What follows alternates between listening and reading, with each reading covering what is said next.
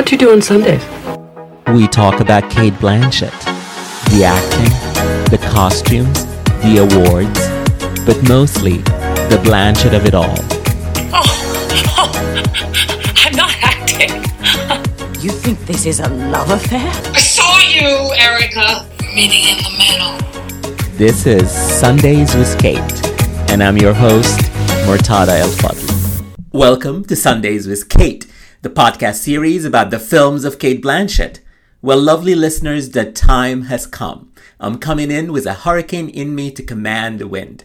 We are discussing Elizabeth the Golden Age, perhaps the movie that includes the most famous scene of Cate Blanchett's career the one where she commands the wind. You know it. If you're listening to this podcast, you love it. You know the scene.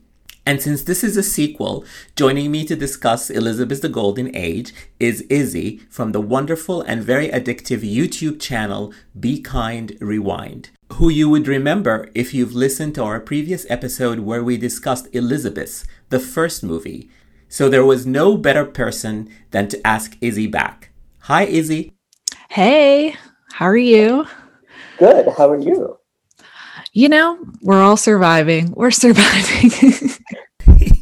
Um, yes, in this crazy week that we're having that we don't need to talk about, it was very fun to me to just go back to this crazy movie, to be distracted by plots that makes no sense, by its costumes that are gorgeous to look at, and to watch a movie where Cate Blanchett is at the center. She's either in the scene or people are talking about her or every character is trying to please her. And so that was fun to me. And also just looking back at old clips, that was really such a fun distraction this week. Yeah. Um, you know, it's a good reminder that a lot of governments are unstable. and, you know, they made it through. We'll make it through. We're good. No worries. For sure. So Elizabeth the Golden Age is the sequel to Elizabeth, and it was released nine years after the original in 2007. And here Cate Blanchett reprises her role as Elizabeth I. This new one starts several years after the first one ended, well into the reign of Elizabeth. She's supposed to be 52. The movie tells us it starts in 1585, and the film charts the latter years of Elizabeth I's reign. And most prominently featured is the Spanish Armada War, which is famous for making the legend that the British Isles cannot be conquered in war because of how isolated they are. Everybody who tries will fail in those waters, like the Spanish did in this movie. I love this movie for reasons that have nothing to do with how good it is or how enjoyable it is. I love it because you can just watch a lot of scenes and have fun with them and have a few enjoyable moments, not just the Hurricane in Me scene, which we'll dig into in detail later. There are a lot of other scenes where Cate is just funny and she's taking command of the screen and looks amazing. And this is the kind of movie that I love. So, Izzy, first, what did you think of the movie? Yeah, so it's funny. I hadn't seen this movie in a really long time. And I think the last time we talked, I was like, oh, yeah, I think I remember liking The Golden Age better. Like, isn't that a better movie? And then I watched it again and I was like, oh, no, it's it's not. Um, but I think it's sort of the same thing that you were saying, where I think it's not a very good movie in total. Um, the plot is very muddled it's really hard to understand like what the point of it is or you know it's dragging you in so many different directions um but at the same time it's kind of fun to watch because there's just so much Cate in it. And it's in a very comfortable role for her, which is where she's just in charge of people and like telling people what to do, which um love that for her. So I would say that, you know, like on a technical level, if I were to talk about this film, it would be an entirely different thing. But just thinking about it in terms of what Cate brings to the table, then, you know, it's a different question. And I think she is better than the film in this case. Yes, she's really fun to watch. I think what I noticed this time is the humor in the performance. In the first movie, Elizabeth was very serious. She was watchable and interesting, but she wasn't funny. And here in this one, Cate has relaxed into the role just as Elizabeth herself would have relaxed into being a queen for many decades. And she's really fun. She brings humor. She makes fun of Walsingham. She makes fun of the Austrian Duke who comes into her court with a marriage proposal. I mean, this movie is still doing her marriage as a main plot. Yes, of course, Elizabeth used her virginity as a power tool. So I guess it's part of her history, but it was already done in the first movie. But anyway, Cate is fun in a lot of the scenes. I really loved the humor that she brought to the performance. There were a lot of scenes that were funny and even scenes that were not funny when she's very serious and asking Clive Owen to love her. The dialogue is so badly written. And even though she's trying her best to sort of sell the loneliness of this old monarch, I enjoyed it, but I also thought it was funny. Yeah, um, I actually wrote down a line that I laughed out loud um, when she was like, "Do we discover the new world, or does it discover us?" And I l- honestly lost it. Like I thought it was the funniest thing I'd ever heard when I um, when she just like very earnestly delivered that line. I was like, "Girl, you just had tobacco for the first time, huh?" Like she's like high spouting out all this stuff. I don't know. Yeah, it's funny to me because, you know, Michael Hirst, the writer, and Shekhar Kapur, the director, they made the first movie. So I don't know what happened to them in the interim. In the nine years since the first movie, they seem to have lost a lot of their faculties. Shekhar just loves to whip the camera around and give us a lot of these 360 camera crane moves. And sometimes I appreciated them when he used them to show off the costumes or all the wonderful production design or just, you know, concentrating his camera on close ups on Cate. But sometimes it didn't make a lick of sense. And you're like, why is there a crane shot right here? And to your point about the dialogue, it, this is the same guy who wrote Elizabeth, the first movie, so I don't know what happened to him. But yeah, it's very stilted and kind of sort of funny sometimes this time. It felt just very unrestrained, like they had just discovered a crane and they were like, "Oh my god, we should use this. Like this is crazy. We should totally try." Um, and then just did it a hundred times, um, and nobody thought to reel it in at all. And this is kind of why, for me, this movie works in stops and starts. It's like if you're watching this movie and if you're in the United States and this movie is available on Prime Video for free if you have that subscription. So you can just click and watch it and then you can watch a little bit, turn it off, come back to it later and pick it up wherever it is you left off. Cause it's really muddled and the plot doesn't make any sense. So it works best if you just watch it piecemeal, scene by scene, because the scenes themselves are really fun to watch. Another thing I really I wanted to talk about is that this movie is completely, like the first one, completely not historically accurate. It takes the broad strokes of history to tell its story, but there is scant historical accuracy. You know, I don't care um, if it was just a well told story, like I wouldn't care about the historical accuracy. It would have been just fine, but I'm sure historians will cringe at this. So, the main thrust of the narrative this time is the relationship between Elizabeth and Walter Raleigh. He is played by Clive Owen. So he's a pirate, he comes bringing her gifts, and she's intrigued by him. She actually says that right to the camera that he intrigues her. And then sort of we sort of get into this flirtation, and because of her position as the monarch, she can't really have an affair with a commoner, even though later in the movie she does knight him and he becomes Sir Walter Raleigh. So she asks one of her ladies in waiting, played by Abbie Cornish, her name is Bess, to talk to him. And so those two, Bess and Walter Raleigh, sort of had an affair, and Elizabeth gets really, really mad about that. But before we get there, there is a lot of scenes where Elizabeth is trying to flirt with Walter, which I thought were really fun to watch. And kind of, I think the purpose of them maybe is to humanize the monarch, but I find them kind of even though they were fun to watch, they were a little bit strained. And this is where the dialogue, like we talked about, really hits rock bottom. Like there is some bad, really cringy dialogue in those scenes. But also there is humor because they were fun to watch. And Kate is really wonderful trying to sell this performance. Like one of my favorite lines is when he talks to her about being in a boat for months on end and how because of it's a lot of men on the boats, there is no place for a woman there because men have needs. And then she just looks at him and then repeats this stupid line men have needs. And it's just such a funny moment.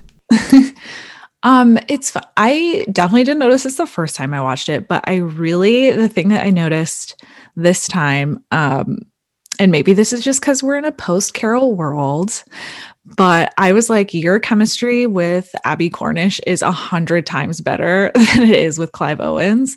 Like they seem to have a much closer and intimate, a much more intimate relationship than um with Walter Raleigh, like kind of kind of what you were saying, and I think maybe this is a character choice. Is her interactions with him are almost kind of robotic. Like she doesn't understand really how to flirt. She doesn't know how to make herself vulnerable.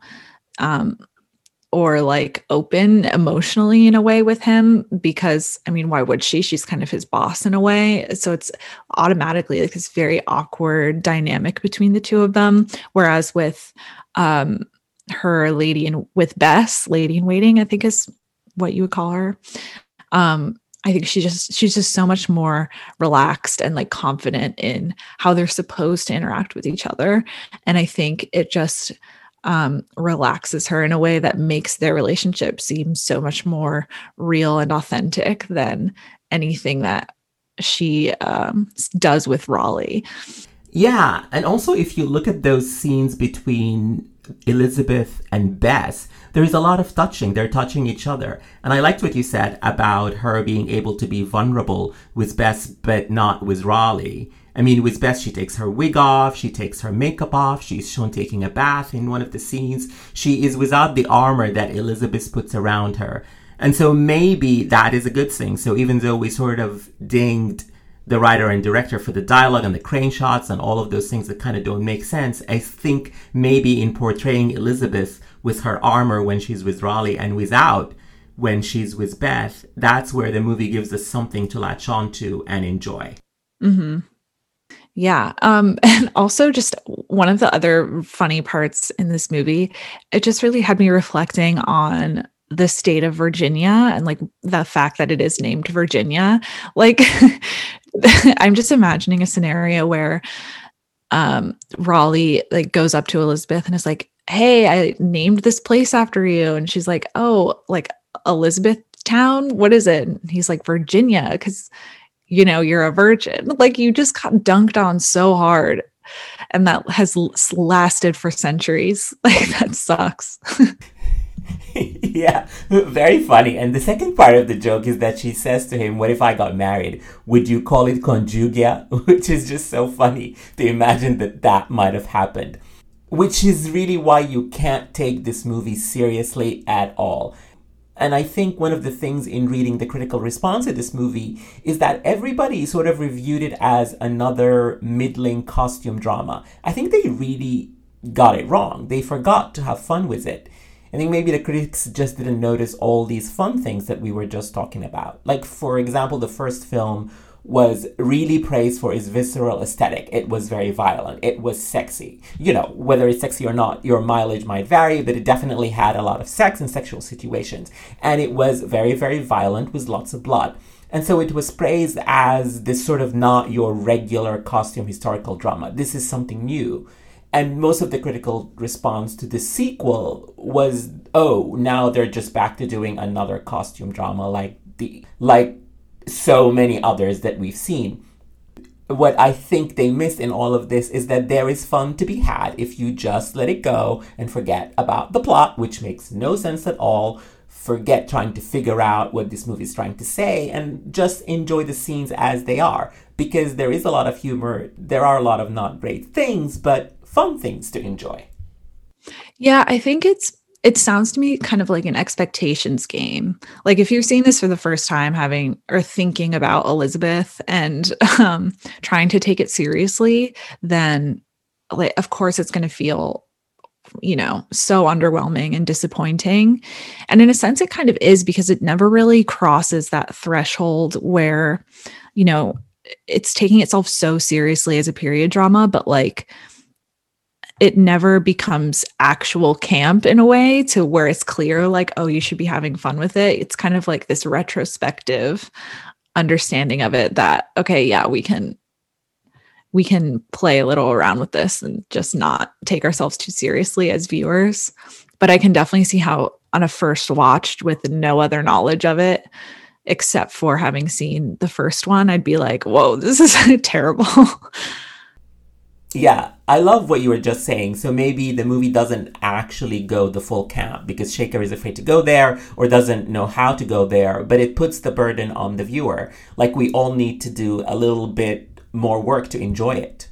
Just sort of like lose lose a sense of needing it to be real or like authentic in any way and then and then you'll free yourself a little bit more mentally and also free yourself of any notion that its plot makes any sense or that it's trying to say anything about Elizabeth or Elizabeth's reign. There are scenes where they show us Elizabeth aging and looking in the mirror and talking to Beth about how Beth is young and beautiful. And in one scene, she even imagines Beth as her young self, and they show flashbacks from the first movie and they show us Cate as the younger Elizabeth. So the movie is trying to say something about aging, and there are some scenes between Elizabeth and Walter Raleigh where she asks him if the situation was different, i.e., she was not the monarch, would he love her? There are some scenes where she's shown isolated in the big rooms of the palace, where everybody is shown very far from her, and then the crane camera comes at her to show her isolation.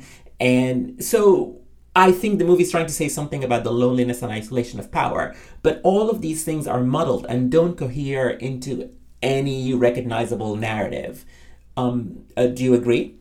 Absolutely. I think it's a really crowded movie.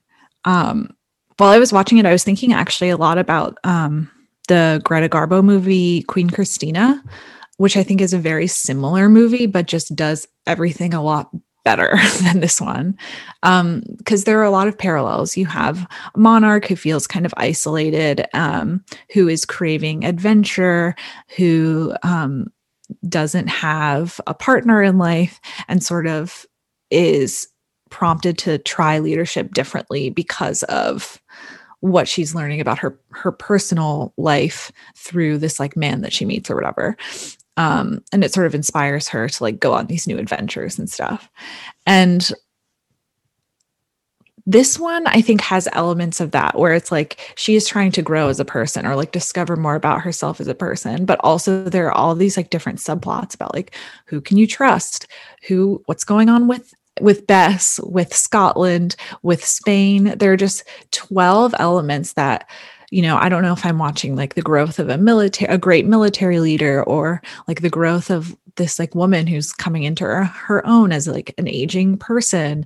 Um, it's just all kind of crammed together, and you never get a real sense of where her arc is going or why or what the movie is trying to say, and it just becomes um, very jarring to sort of switch tones constantly. Um, you'll go from one scene where she's just sort of joking around with an Austrian prince. And then the next scene, it's like the end of the world and Spain is, you know, ominously like praying and like uh, cutting down trees and stuff. And it's everything is at 11 all the time, but in completely different genres. And so you're just like, I don't know how to feel about any of this. Which again goes back to what I said earlier. Just watch it in stops and starts. It will make more sense. And we didn't even mention that a major plot of this movie is, of course, once again, Mary, Queen of Scots, who is played by Samantha Morton, and she is shown in isolation as she was banished at the time when the movie takes place. So all her scenes kind of don't work at all. I felt really bad for Samantha Morton. She has this emissary who comes to her with news, and all she has to do is respond to him. So literally 90% of her scenes are just reacting to this person coming to her with news of Elizabeth. And of course, the last 10% is her execution, which is a story that we've seen many times before. It's been told many times. And I don't think Shekhar or Cate or Samantha Morton or Michael Hirst, the writer, were interested at all in Mary Queen of Scots, but they felt an obligation. They just had to have her since she was in this period. And of course, her execution leads to the Spanish Armada. So historically, they had to have her, but nobody tried to give her any nuance or character to play. Right. So then when Cate is walking around sobbing, being like, stop the execution, stop the execution, I'm like, you literally didn't care about her until two minutes ago. I don't understand. Totally, absolutely. And then the movie did not care about her at all. So that whole plot is something that you can just skip through. hmm Yeah. Um, and it also kind of leads me to a point that I wanted to make about um, just how this film thinks about Catholics in general. Like, this film hates Catholics so much. Um, the way it just is so um, vilified, I guess, just because, I mean, they're trying to make Spain an enemy state. Obviously, that's it's going to serve the plot. But the way that they tie it so specifically to Catholicism, whereas, you know, Elizabeth really isn't tied to Protestantism, if that's uh, the right way to say that, um, in a very intimate way. It's almost like Elizabeth is more tied to governance and she talks about like almost democratic values a lot. She'll talk about like um, this is for the people and we don't want to what did i write down um, the law is for the protection of the people and we must earn the people's love and all this stuff so she's very democratic and then spain is just like with all these cardinals walking around there are all these very ominous latin chants happening um, so i thought that contrast was very interesting Yes, I agree with you. I think even in the aesthetic choices of the scenes of Jordi Mola as Philip of Spain, the blood red that the cardinals are wearing, the pageantry of Catholicism is presented ver- very ominously. The tone is ominous, the music indicates that, oh, this is bad, this is evil. So they're definitely trying to say that with every choice they made in those scenes. Yeah, but then it's also funny because they deify Elizabeth so much. I mean, they literally just made her look like Joan of Arc, um, which is obviously the most Catholic thing you could do. So um, I thought that was funny how it sort of adopts Catholic logic in the way that it's portraying her in some in some scenes, not totally, but um, yeah, that was funny. I mean, there is no coherence to anything that's done to any of the characters. But that's a great point. If we just take the costumes, which frankly, besides Cate, the costumes are what I loved most about this movie. When she's presented in court, it's these lush, feminine, intricate designs that just jump off the screen. And then when she's giving her speech before the Spanish Armada, to your point, it was Joan of Arc. And the two kind of don't mesh at all. Um, I did some research and looked at what historians and people who are into costumes were saying about the costumes. And the one consistent thing I found about the costumes in this movie is that they were not historically accurate at all. In fact, so many people who were talking about this movie were just saying this is wrong and that they hated them. I don't. They don't make much sense from scene to scene, but they're beautiful. Yeah, I feel very similarly. I think costumes really seem to be a make or break with a lot of viewers, which I didn't really know until recently when the furor over um, Little Women happened, and people really hated that. And I was like, oh, okay, I don't, I don't really care.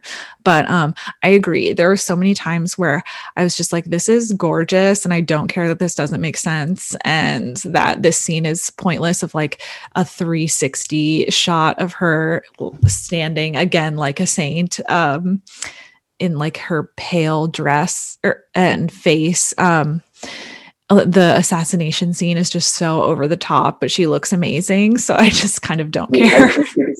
The assassination scene is the most beautiful she's looked in this movie. And she's in virginal white, right? Right. Creamy white, which pops off the screen, because sometimes, you know, plain white just doesn't pop up. This is gorgeous white. And then, of course, Eddie Redmayne comes in with the pistol and he's trying to kill her, and she looks great, and it's a wonderful scene yeah, I'm like, you know, I would hesitate too if I were Eddie and be like, dang, do I want to? Do I want to pull that? I don't think so. and doing my research, I looked at some interviews that Eddie Redmayne did about Cate because, you know, they're linked together when he won his Oscar. It was a year after she won hers for Blue Jasmine. So she presented him with his Oscar and she was very happy and giddy when she did that. Uh, and so in this interview that I found, and I'll link to it. They ask him if he wanted to repeat any scene from his career, what would it be? And he says this scene where he shoots Elizabeth because of Cate and how beautiful she looked and how wonderful she was to work with. And, you know, that's the one scene from his whole career that he wants to redo. Wow. Don't blame him. I mean, I would stop the podcast right now and go watch it because she looks amazing. It's true. They really they really dressed her to the nines there. So I can't be mad, honestly. And I'm like a historical stickler kind of person most of the time. So whatever, exceptions are made. Yeah, but with this movie, you really can't be that way. You're just not going to have fun at all. It's a nightmare. Yeah.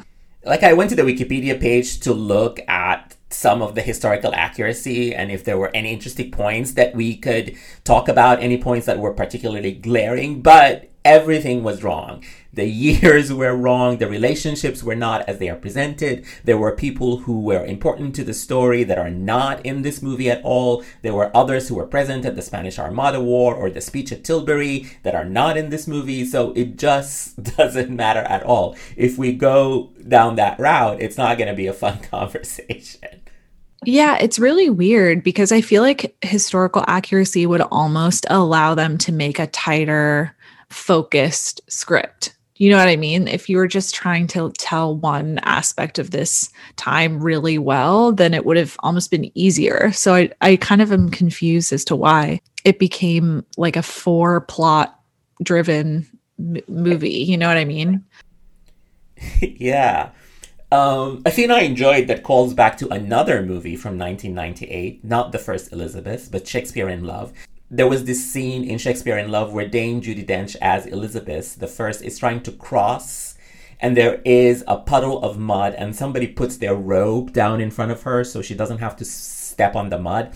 That scene is repeated in this movie where Walter Raleigh, Clive Owen, puts his rope down so that Kate steps on it. And I don't know if that's in a history book as something that happened to Elizabeth. I don't know why two different writers decided to include it in their movies about Elizabeth. Yeah, that's funny. And in my head, and I have no idea if this would be true, but in my head, I don't see her like walking outside having access to mud at any right. point. So it's sort of, I'm always just like, oh, okay, cool. But I have no idea if that would be the case or not. Yeah, 1585. Maybe it was muddy. It does rain a lot in England. also, another fun scene that makes no sense were a couple of scenes where Elizabeth has an astrologer and she's asking him for advice. What does he see for her? And it's funny to me because they're presenting Elizabeth as somebody who really just wants to know if Walter Raleigh is going to love her back when she has to actually go and face the Spanish Armada. I know there's one line where she switches like 180 degrees. She's like, "Oh, I might be assassinated." So, what do you see about my love life? you're just like, "Oh, okay." But actually, that is one of the very few historically accurate things. Elizabeth did have an astrologer that was a real person. It might not have happened like it happened in the movie, but she definitely had an astrologer as one of her main advisors. Wow. Just like us. QE2 has a co star account. Monarchs, they're just like us. So I wanted, of course, to discuss the big scene. that I have a hurricane in me. So let's set up the scene. So the scene is basically early in the movie. It happens around the 38, 39 minute in this movie, which is two hours. And so the Spanish ambassador is in the court of Elizabeth, and he has come to complain about Walter Raleigh and his ships that have been attacking and pirating the Spanish ships. And so he accuses her of being a whore, that Walter Raleigh has direct access to her bedchambers. And so Cate, as Elizabeth, goes really big, which is, of course, I love it when Cate goes big. Not many actors have that confidence. Acting doesn't always have to be subtle. You don't have to underplay. You can go big, especially young actors. And, you know, we'll talk about that later. So, anyway, she goes to the nth degree. She goes from five to 7,000 and she delivers those lines, which I am not going to repeat, but I will put them right here. You will leave my presence, sir. Go back to your rat hole. Tell Philip I fear neither him, nor his priests, nor his armies. Tell him if he wants to shake his little fist at us, we're ready to give him such a bite he'll wish he'd kept his hands in his pockets. You see a leaf fall, and you think you know which way the wind blows. Well, there is a wind coming, madam that will sweep away your pride.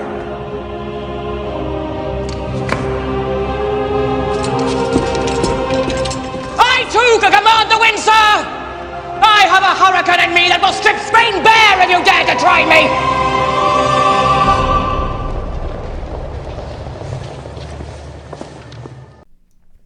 And so, Izzy, I wanted to ask you, why do you think this scene endures? I know I'm just a sample of one, but it is a scene that I have watched a million times, joked about it with my friends. With this podcast, I have been entered in and been privy to the Cate fandom, at least on Twitter. And this scene is one that is shared a lot. People love it. Even though I remember when this movie came out, people's reactions were very different. It was like, ooh, she went too big. This was bad. But it's not. It's great and it's fun. Oh gosh, I I mean it's iconic. I love it. And th- that scene alone is probably why I thought that I liked this movie better than the first one cuz that's the only thing, you know, you really remember is how beautiful she looked and also how amazing she is here. Um I don't know. I mean, I think a the performance is incredible. Obviously, the way she's screaming and like the veins in her neck are sticking out. It's just such a like a visceral moment. Um, but also, I just I will g- give credit to the the screenwriter here. Is that I just think there's it's such a perfect encapsulation of this kind of power that is just unspeakable um like a like a royal power a monarch would be saying this like you have a hurricane in you and just the the visual of that and the amount of you know destruction that you can envision from such a unstoppable natural event or, even disaster um, is just such a perfect way to uh, describe the amount of power that she thinks she has and what she is like able to do and um call upon to like destroy this other army. Like it's just so it's the perfect amount of grandeur that she needs to describe like i command the winds. I am a superhero. I am going to destroy you. I have a hurricane in me. And like the way that she's delivering it is just so forceful and enormous um that I think it just it stands out. And I think also just when people feel mad if I feel mad I feel like I have a hurricane in me you know what I mean? Like what a what a chaotic natural disaster to to describe. Um I mean I think it's funny that she would say that being an English woman who has probably never seen a hurricane in her life but you know I still it's I think it's great Yeah, I mean, you're right. It's those words the hurricane, the command, the wind. Those words are so powerful and so strong. And Cate is delivering them so powerfully. You know, one hand is flying and her face is all contorted, and it's just this. And she's in this gorgeous, beautiful yellow gown. So even the color pops off the screen. It's just gorgeous. It's a beautiful moment. And yes, I agree with you. Michael Hirst, the screenwriter, gets credit for coming up with those words. They are what makes the scene, besides, of course, the wonderful delivery by Cate. It's just amazing. Um, and I love that you mentioned having a superpower because I used to think that if I wanted a superpower, maybe I'd want to be invisible, but maybe I just want to command the wind. Oh yeah, a hundred percent. That would be great. Any natural power would be sick. Like I just want to be Storm all the time. yes, for sure. so we will take a short break and we will return in a moment to discuss more of Elizabeth the Golden Age as well as the 2007 Best Actress Oscar nominees. Stay with us. This episode of Sundays with Cate is sponsored by Podcorn. I was looking for a way to find sponsorships for my podcast. That's when I found Podcorn. Podcorn is a marketplace that connects podcasters like me with sponsorship opportunities like this one. Every week, I get an email from Podcorn with the sponsorships available. I browse what's available and choose the ones that fit Sundays with Cate.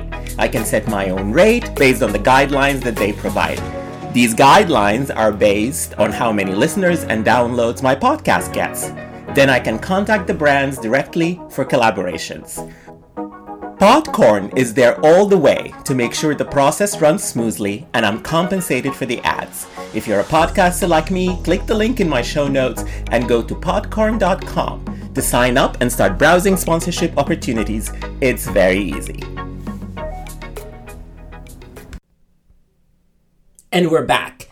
And so, Izzy, another scene in the movie, a clip that's available on YouTube that I have watched a few times, and looking at the number of watches on it, it's been watched a lot, is the speech at Tilbury. So, this is Elizabeth giving a speech to the troops before they go to fight the Spanish Armada. And this is a famous speech. It's in the history book, it's available in the British Museum. It is a moment in British history that I assume I'm not British, but I assume people are familiar with. I have to say, watching it and the way that it's staged, I think the horse wins that scene. He completely ignores Cate. He's just moving up and down and going in circle.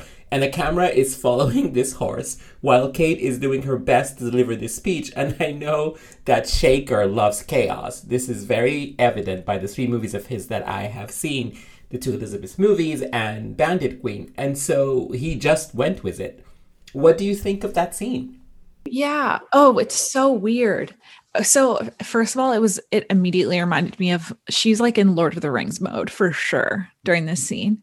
But then, so when I'm thinking back of other scenes like that, because there's a million, um, the person who's on the horse is usually moving the horse because they're traveling along the line of soldiers.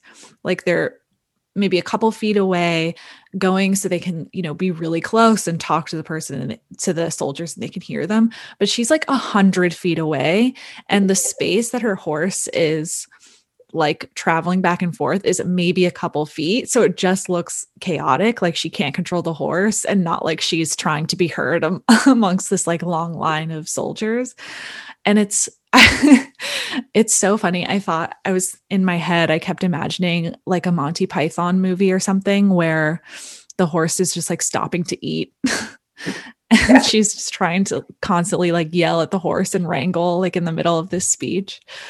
Yeah. Um yeah, it's it's very funny, but also she again just looks great in that armor, so can't complain looks amazing. And this is a very good point that you brought up that I haven't thought of, which is to make yourself heard, you have to travel up and down so all the soldiers can hear you. Yeah, she just is going around on that horse, or you know, the the horse is going in circles, but it's still a good scene. And again, this is what this movie does. This is supposed to be this very serious, big, significant historical moment, and because of the way that it's shot and the way that it's staged, it becomes funny and fun to watch. Mm-hmm. Uh, I think we already talked about this, but let me just bring it up again. One of the other fun scenes is when an Austrian duke, again, comes to propose marriage to Elizabeth. And so he comes into her court and sort of is pleading his love to her. And she's just making fun of him. And this is where, back to what I mentioned earlier about the humor in the performance, because Cate is really having fun. What Elizabeth is doing is that she's trying to tell him, You're not really in love with me. You're just here because this is politically advantageous to you. So let's drop the pretense and just say you want to go home. And then we can both go home. and again, it's a very fun scene because of the humor, but also because in the end, while he just keeps no, no matter what she says to him, he keeps just going on with these love platitudes. So finally, she just speaks to him in German, which also is not historically accurate because there is no evidence anywhere that Elizabeth ever spoke German or knew German or was taught German. Well, Cate Blanchett also doesn't know German. um, don't want to call her out, but Izzy, do you speak German? Because I just thought it was German.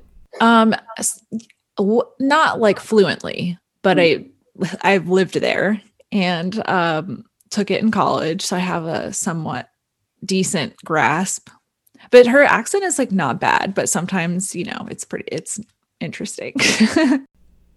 it's interesting because in a movie like Heaven, I don't know if you saw that one but she speaks Italian, and all evidence is that her Italian is perfect. So maybe she didn't have time to learn German. She was shooting I'm Not There right after this. So maybe she was preparing to be Bob Dylan and didn't have time to learn German. Yeah, I'll say like it's not Meryl Streep and Sophie's Choice good, but it's better than a lot of other ones that I've seen, you know? I mean, as an Arabic speaker, I have to say Arabic is really done very badly by people who don't speak it and in movies and TV shows just say the words phonetically. it's just like I think the biggest offense for that was lost when that show was on TV and Sayid would speak Arabic. I would just turn the TV off because it meant nothing. It was just gibberish. oh God, I can literally only imagine. And recently, I didn't see the movie, but Isabelle Huppert has a movie out maybe last year where she speaks Arabic, and it was released in France. And I saw I saw that clip, and I love her, but I couldn't watch it. The Arabic was just atrocious. No, yeah, she doesn't strike me as someone who would do that well, like other languages. Although she's very good at English. yeah, one thing I wanted to talk to you about is that in this movie there is a literal scene and I, I have touched on it before where elizabeth imagines beth as her young self so they cut away from Abbie to f- a flashback of Cate as the young elizabeth from the first movie. And so because of that um, i thought about young actors who remind us of Cate Blanchett. I mean, it's definitely not Abbie Cornish, but who from the younger generation of actors or actresses do you think of when you think of Cate? Hmm. Oh, like now. Yeah, like now. And you know, when I think of Cate Blanchett, I think of somebody who knows how to move within a frame, someone who always acts with her whole body, someone who, like I said earlier, is not afraid to be unsubtle, to go big, and sometimes never underplays. Like if you look at something like Cinderella, for example, there is not a moment in that movie where she underplays, and somehow it just works. I mean, I just watched this movie, The Man Who Cried, which we did on the podcast last week. And she plays this Russian dancer and she has an accent and her body never stops moving in that movie. And it is this a performance that with someone else would have been really hard to look at, but somehow she makes it great. The accent is at 120, the body that never stops moving is at 150, and somehow it works. And actually, she was the only person in that movie that was worth watching. So, these are some of the things that I think about when I think about Cate and why I love her acting and her performances. And that's why I was kind of stuck when I was trying to come up with a younger actor or actress of any gender who reminds me a little bit of Cate because people don't act like that anymore. Maybe they're not taught that anymore. Even those who do theater don't do it. You know, even, you know, somebody a younger than Cate actor that I really like is Carey Mulligan, and she's somebody that I've seen on stage, like I've seen Cate and I've seen her movies. But her performances are completely different in that she doesn't do these things that I was just talking about. Like, even on stage, she's very subtle and she underplays. And she does these things that, you know, they make an impact, but it's not the same impact as Cate. Mm-hmm. Um, so I guess the way I'll describe like how, how I think about Cate first. So like I think of her as a very intelligent, like she doesn't play anyone dumb. She is always somebody who's either the smartest person in the room or um is one of the smartest people in the room. She's also like you said like very theatrical. Mm-hmm. Um who she's usually almost kind of like regal like she's not she's never playing someone who's like a wallflower this person her characters are always noticed and always um the center of attention. I would say, oh, that's so hard. I think the theatrical thing is what complicates it. Yes. Um, because, like you said, people aren't really doing that anymore. Or if they are, it's kind of like as a joke, like an SNL sketch. If I were just going on her being kind of like a regal mostly serious but also like deeply intelligent person. Like i could see um like carrie coon doing that mm, for example and she also like has a ton of theat- theatrical experience although i don't really think that sh- shows through in her screen work that much. Mm-hmm. um just in the sense of like overplaying it the way that a lot of theater actors are prone to do. But um or maybe i mean even the person who I see becoming or who the person I see growing into roles that Cate has and has had through most of her career is Saoirse Ronan. Um, because they both kind of have that otherworldly kind of chiseled appearance. Yeah, and they move from costume historical dramas to contemporary movies and are also they're lucky to get their pick of roles because I think probably for their age group they're in the top 5%, so they get the good roles first. Right. And I think they're both being taken seriously dramatically right off the bat, which is funny because obviously like this is a big year for Saoirse Ronan too. Um Yes, absolutely. This is the year of atonement. Yes. So, but it's not like Emma Stone, for example, or Jennifer Lawrence, who are kind of coming into dramatic roles, like sort of through becoming famous in other ways. Maybe not Jennifer Lawrence, although I don't know. I think that's more complicated. But like, yeah, with Emma Stone, it's kind of like she had to prove, quote unquote, prove that she could do certain things before she got there. You know what I mean? Yes, I think of Stone more in the mold of Shirley MacLaine. One person that we just have to bring up because I think the media has been trying to sell to us as a young Cate Blanchett is Elizabeth Debicki. I don't look at her performances and think Cate because she doesn't do the theatricality um, that Cate performs, that she's not as funny as Cate. Um, not yet anyway. She's still at the beginning of her career so i haven't seen a lot of humor in her performances so far. But i think what she has with Cate besides both being australian is this graceful essence that translates into the screen. It's somebody you can watch move. So if you watch her performance as the baddie in the man from uncle which is a fun performance and the way that she moves in that movie there is a scene where she sort of glides down a couch with her whole body and she does that in some of her other performances, like for instance in Widows, she really fills the frame, and that's something that I associate with Cate. So maybe that's somebody who reminds me a little bit of Cate. Yeah, and I think also her voice. So much of Cate's um, persona to me has to do with the fact that her voice just registers much lower. So um, we think of that as being more commanding and more um, like connoting a leader, a leader. Yeah. Um, and Elizabeth Debicki also has that. I actually I saw them together in The Maids. Yeah, I did too. yeah, and I loved her in that. Um, I mean, it's like no joke to have to star with um Cate Blanchett and Isabelle Huppert together. Like, wow, that must be intimidating. But I was so um impressed and I felt like her stage presence was like very, very similar to Cate's. Um, but the roles in film, I mean, she just hasn't had as many opportunities yet. But yeah, I could totally see that maybe eventually happening.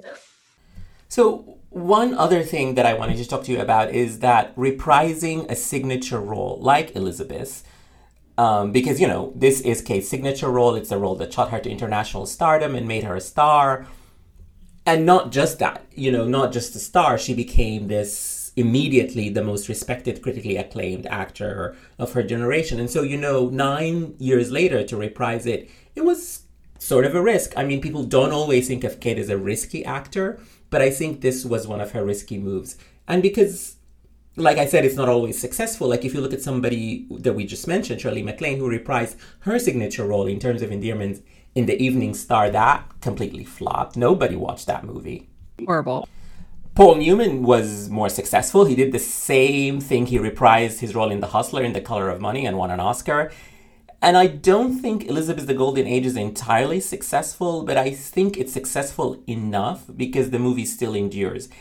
And I think it still endures because of the legacy of the first movie. Because, you know, Kate managed to be critically acclaimed for this movie and get awards attention, even though the movie itself was just dismissed. Mm-hmm. Yeah, I think it served its purpose in that again, the only thing any this is that she looks pretty and that she has that monologue. so in a sense, like so in a sense it does kind of extend her association with Elizabeth in a positive way, but then it also is not a good enough movie to you know, do anything more for it than to just kind of sustain our association. And also, what helped Cate, if not the movie, is that this movie was released within weeks of I'm Not There. So in 2007, those two movies came out within six weeks of each other. And so everybody talking about Cate Blanchett that year was talking about how she can go from Elizabeth I to Bob Dylan in the same year. And I think that sort of cemented her reputation. So the movie itself might have not worked or added much to her career, but the double whammy of those two movies coming back to back right after each other cemented her reputation as the best of her generation. Yeah, for sure. And I think that is probably my favorite Cate Blanchett performance. Um and truly, I mean, I can't think of another example of anyone who's had two such disparate roles come out in the same year. Like that's wild. it is wild. But also lucky for her that there is this shorthand. Like everybody knows of Elizabeth, and everybody, even if you haven't listened to a Bob Dylan song, you've heard of him. You know who it is. So there is this just shorthand because they are these two very famous people from vastly different historical eras, and immediately everybody goes, "Oh, she could do those two. She's a great actor." Mm-hmm. Yeah, and just even the physicality to dress her down with the like very curly wig and like the little suits and she looks almost kind of frail as Bob Dylan. Um and then how powerful and like straight laced she is literally and but also just looks straight laced in um almost looks like she has two different bodies in the in the these two films. She looks very frail and um, thin and like reserved as Bob Dylan, but then as Elizabeth, she's her posture is so straight and she looks powerful and strong. Um, for most of the film, not all of it, but um, that's kind of the sense I think the film wants you to leave thinking about Elizabeth as a strong character. So, um, yeah, I thought I think that that contrast is really interesting. That's crazy. Yeah, I was just kind of browsing her IMDb again before this. Um, and we are really in like the height of Cate Blanchett stardom, I feel, um, around this time, like post notes on a scandal. Um, this is like she's really hitting her stride here. Yeah, and I think, you know, the double whammy of these two movies that we were just talking about, plus next year she does Benjamin Button, and before this, it was not just Notes on a Scandal, but also Babel and The Good German. So there were these three years, 2006, 2007, 2008, where I think she made something like six or seven movies, which is a lot. But of course, then she immediately took six years off and went to run the Sydney Theatre Company and not make any movies until Blue Jasmine in 2013. It's crazy. Yeah. And The Aviator was in 2004. So that's not too long before that, too. I mean, this is just such an impressive list. yeah. And it's funny to me that she played Elizabeth in her 50s when I think she was 36, 37 when she shot this movie. So, as usual, Hollywood does that all the time. But, you know, who are they going to get? You know, they got the right actor. Has she um, updated at all? Because I know she has talked about frequently trying to do the th- a third Elizabeth movie. Has she made any recent claims about that? I think the most recent claim was in the press tour for Mrs. America, which was just a few months ago. She mentioned that Shekhar keeps talking to her about doing a movie about Elizabeth in the last months of her life. She seems open to it, so who knows? You know how these things they sometimes they take a very long time to come to fruition. Mm-hmm the thing is she's just never going to look old so it's how do you how do you play that the other nominees that year for Best Actress at the Oscars were Marion Cotillard for La Vie en Rose, Julie Christie for Away from Her, Elliot Page for Juno, Laura Linney for The Savages, and that one was a surprise. There's always one who doesn't get a Golden Globe or SAG and then appears at the Oscars, and that year it was Linney. And so before this movie played at Toronto in October, everybody was like, come on, they're gonna give Cate Blanchett the Oscar that they didn't give her for the first Elizabeth movie. And then the movie opened and everybody was like, no. and, but in the end, I guess we already mentioned the legacy of the first performance. That first movie made her secure the nomination, but the win was always between Cotillard and Julie Christie. Julie Christie's movie, the Sarah Polley movie, Away from Her, came out early in the year, I think in May or June, and immediately it was heralded as a great performance. But then Marion was like, hold up, I'm playing Edith Piaf. And not only that, I'm going to move to LA for months to talk to people and do interviews, you know, what we now call a campaign. And so that's how she won. Um, personally, I remember that year at the beginning, I wanted Cate to win. Once I watched the movie, I was like, okay, fine. Then I was in Marion Cotillard's camp. Um, you know, I might be a minority, but I don't really respond to Julie Christie as well as most people do. I think in her 60s movies, she had a, a presence and she looked great, but she is somebody who has never moved me. And so I was definitely Team Marion. What about you, Izzy? I um love La Vie en Rose. I think it's one of my favorite like biopic movies. Um, and I'm like, granted, I'm not a big biopic person, but I just think that um it's just so beautifully constructed and found a way to tell the story of someone's life in a way that just didn't seem boring or like fan service. Um, and the core reason that movie works is because Marion Cotillard just so brilliantly is able to take you from one woman's life when she's 20 years old to you know when she dies. And it's just such a um, wonderful performance. And i at the time was very happy that she won and i'm still very happy that she won. I think that movie's fantastic. Um, I, I actually haven't seen away from her so I can't really comment on that. I was actually surprised because I was looking through just like the Letterboxd tag of t- movies from 2007 and I haven't seen so many of them. like I'm just so behind. Um I was in like a, a sophomore maybe in high school during this time, so I don't know what I was doing, but um You were busy. I guess. Um but I like I obviously at the time was at the perfect age for Juno and was obsessed with Elliot. So like obviously I loved that, but it, I there's just something about Vie en Rose that really always stuck with me. Um and made me a huge Edith Piaf fan. I don't think I knew who she was before I watched that. Um so yeah, I mean I can't say that I'm personally disappointed, but I guess I also haven't seen um away from her. So who knows? Who knows? I agree with you about Marion. One of the things that I really love about her performance, and you know, it's it's a shorthand when people say about these types of performances is like she showed no vanity, but I think she didn't. And you know, when she was playing the older Piaf, every actor who plays that role plays it as somebody just so old. But what Cotillard did is that she played her as somebody who was trying to look young. And that is more truthful because, you know, old people don't want to look old. They're not just like, give me that cane. You know, everybody is trying to look useful as much as possible. Um, that's just one note of the performance. I think it's very beautiful. And I think she was a deserved winner. And I think when you're looking at Julie Christie, she's not in that much of her movie. The movie is about her character going into dementia, but a lot of it is about how her husband deals with dementia. And so when you put two and two together, Marion is in almost every scene. She sings, she's giving us a whole life of somebody, you know, it's a biopic.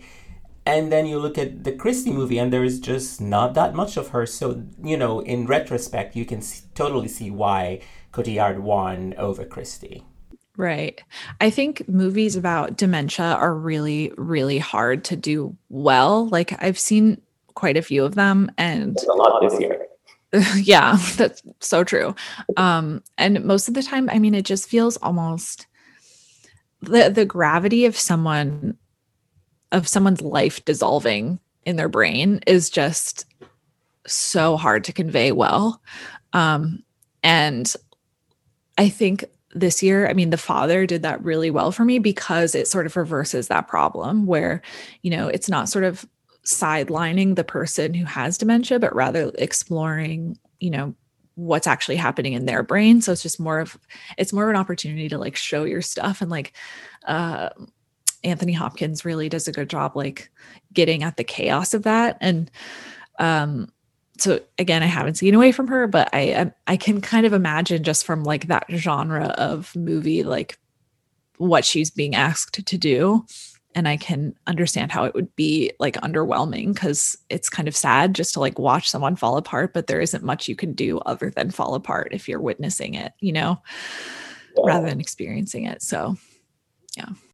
I haven't seen the father but i look forward to it. I hear anthony hopkins is amazing. So, other actresses who were in the awards conversation that year were Angelina Jolie in A Mighty Heart, Keira Knightley in Atonement, but a favorite of mine who was nominated that year at the Golden Globes, but not at the Oscars because she was in a movie that was mostly comedic, where she sings, is Amy Adams in Enchanted. She literally plays Sunshine. That's such not an easy ask or task, and she does it brilliantly. Yeah, that's I think my favorite Amy Adams performance. Um, like that in Arrival.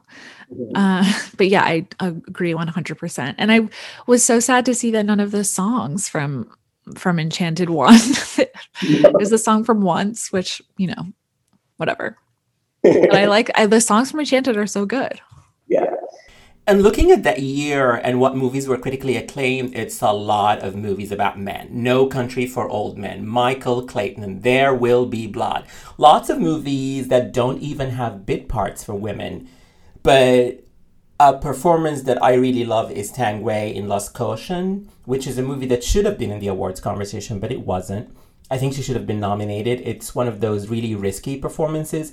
The movie is about a sexual relationship, but that's not why the performance is risky for the sex. It's because it touches on what an all consuming and emotionally volatile relationship can do to a person. She was just really wonderful in it. I was also, I was looking again, as I mentioned, through the movies from that year and I saw that Margot at the wedding came out that year and I was wondering like what did people do you know what people thought about that at the time? Do you remember? Cuz I don't.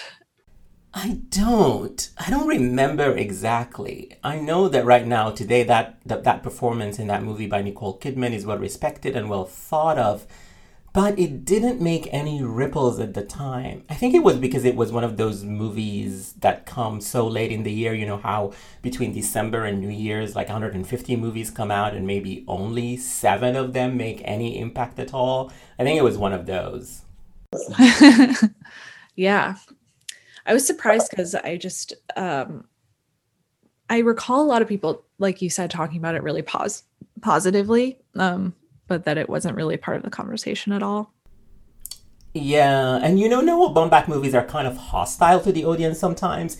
His character are not likable at all, which is really a necessity for consensus in awards bodies. They have to like the character a little bit to vote for it. So that's probably another reason because that movie is very lacerating and Margot is just not somebody you want to spend any time with. That's 100% true. But if we look at the Oscars, the presentation to Marion Cotillard by Forest Whitaker is a clip that I watch a lot. First, because Marion is just wonderful in her surprise and her happiness, and she looks great winning, and you know, she gets flummoxed because at the time she didn't speak English as well as she does now, and so she says, you know, she's searching for words and she says, Thank you, loves, thank you, life, there are some angels in this city. Uh, she's really happy to win. And I love to see that because sometimes winners just go up there and start thanking their agents and their wives, and it becomes such a boring moment. But this is somebody who was just so surprised and so happy and didn't even have the words. And that makes it such a great moment at the Oscar. And of course, it's also a great moment because Cate is there and she is giving us these amazing reactions. First of all, they played the Command the Wind clip as her clip for the, the Golden Age when they announced her nomination. And her reaction to that is priceless. It is a reaction shot that I see used all the time because she looks a little bit repulsed at it. It's like as if, ooh, I sh- maybe I shouldn't have taken it all the way there. But no, Cate, you should have taken it all the way there. You are wonderful. So I love her reaction.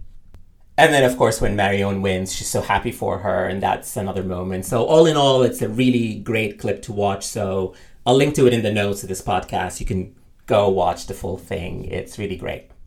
Have you seen any interview clips from her where she talks about whether or not she can watch herself? Because I know a lot of actors talk about this, like, "Oh, I can't, I can't watch myself. I, I judge myself too much." Like, does she is she that kind of person normally, or is that just from this clip? I don't know. And I have watched a lot of interviews. This is not something that I've ever heard from her. But I also suspect that she is someone who watches herself because she is always in command of how she looks on screen and you can't just know how you look you know if you're not watching yourself i suspect she's one of those actors who would go and look at the shot right after it's taken and see how she looks and then makes adjustments she definitely seems like maybe she can't watch like watch the movie for what it is it's almost just like homework you know what i mean like yeah. research to see what she's doing and how she looks you know Izzy, this has been a wonderful conversation. Thank you so much for coming back on the show. You'll have to come back again because I have so much fun when you are my guest. Oh, thank you. I have so much fun being here. And before we go, let our listeners know where they can find you and your work.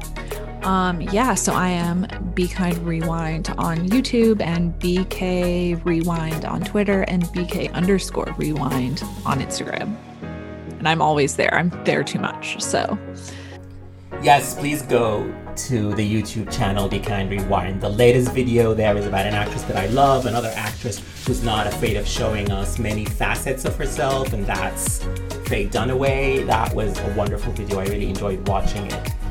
And you can find me on Twitter at ME underscore says and follow the podcast on Twitter and Instagram at Sundays with Cate. And until next time, thank you for listening.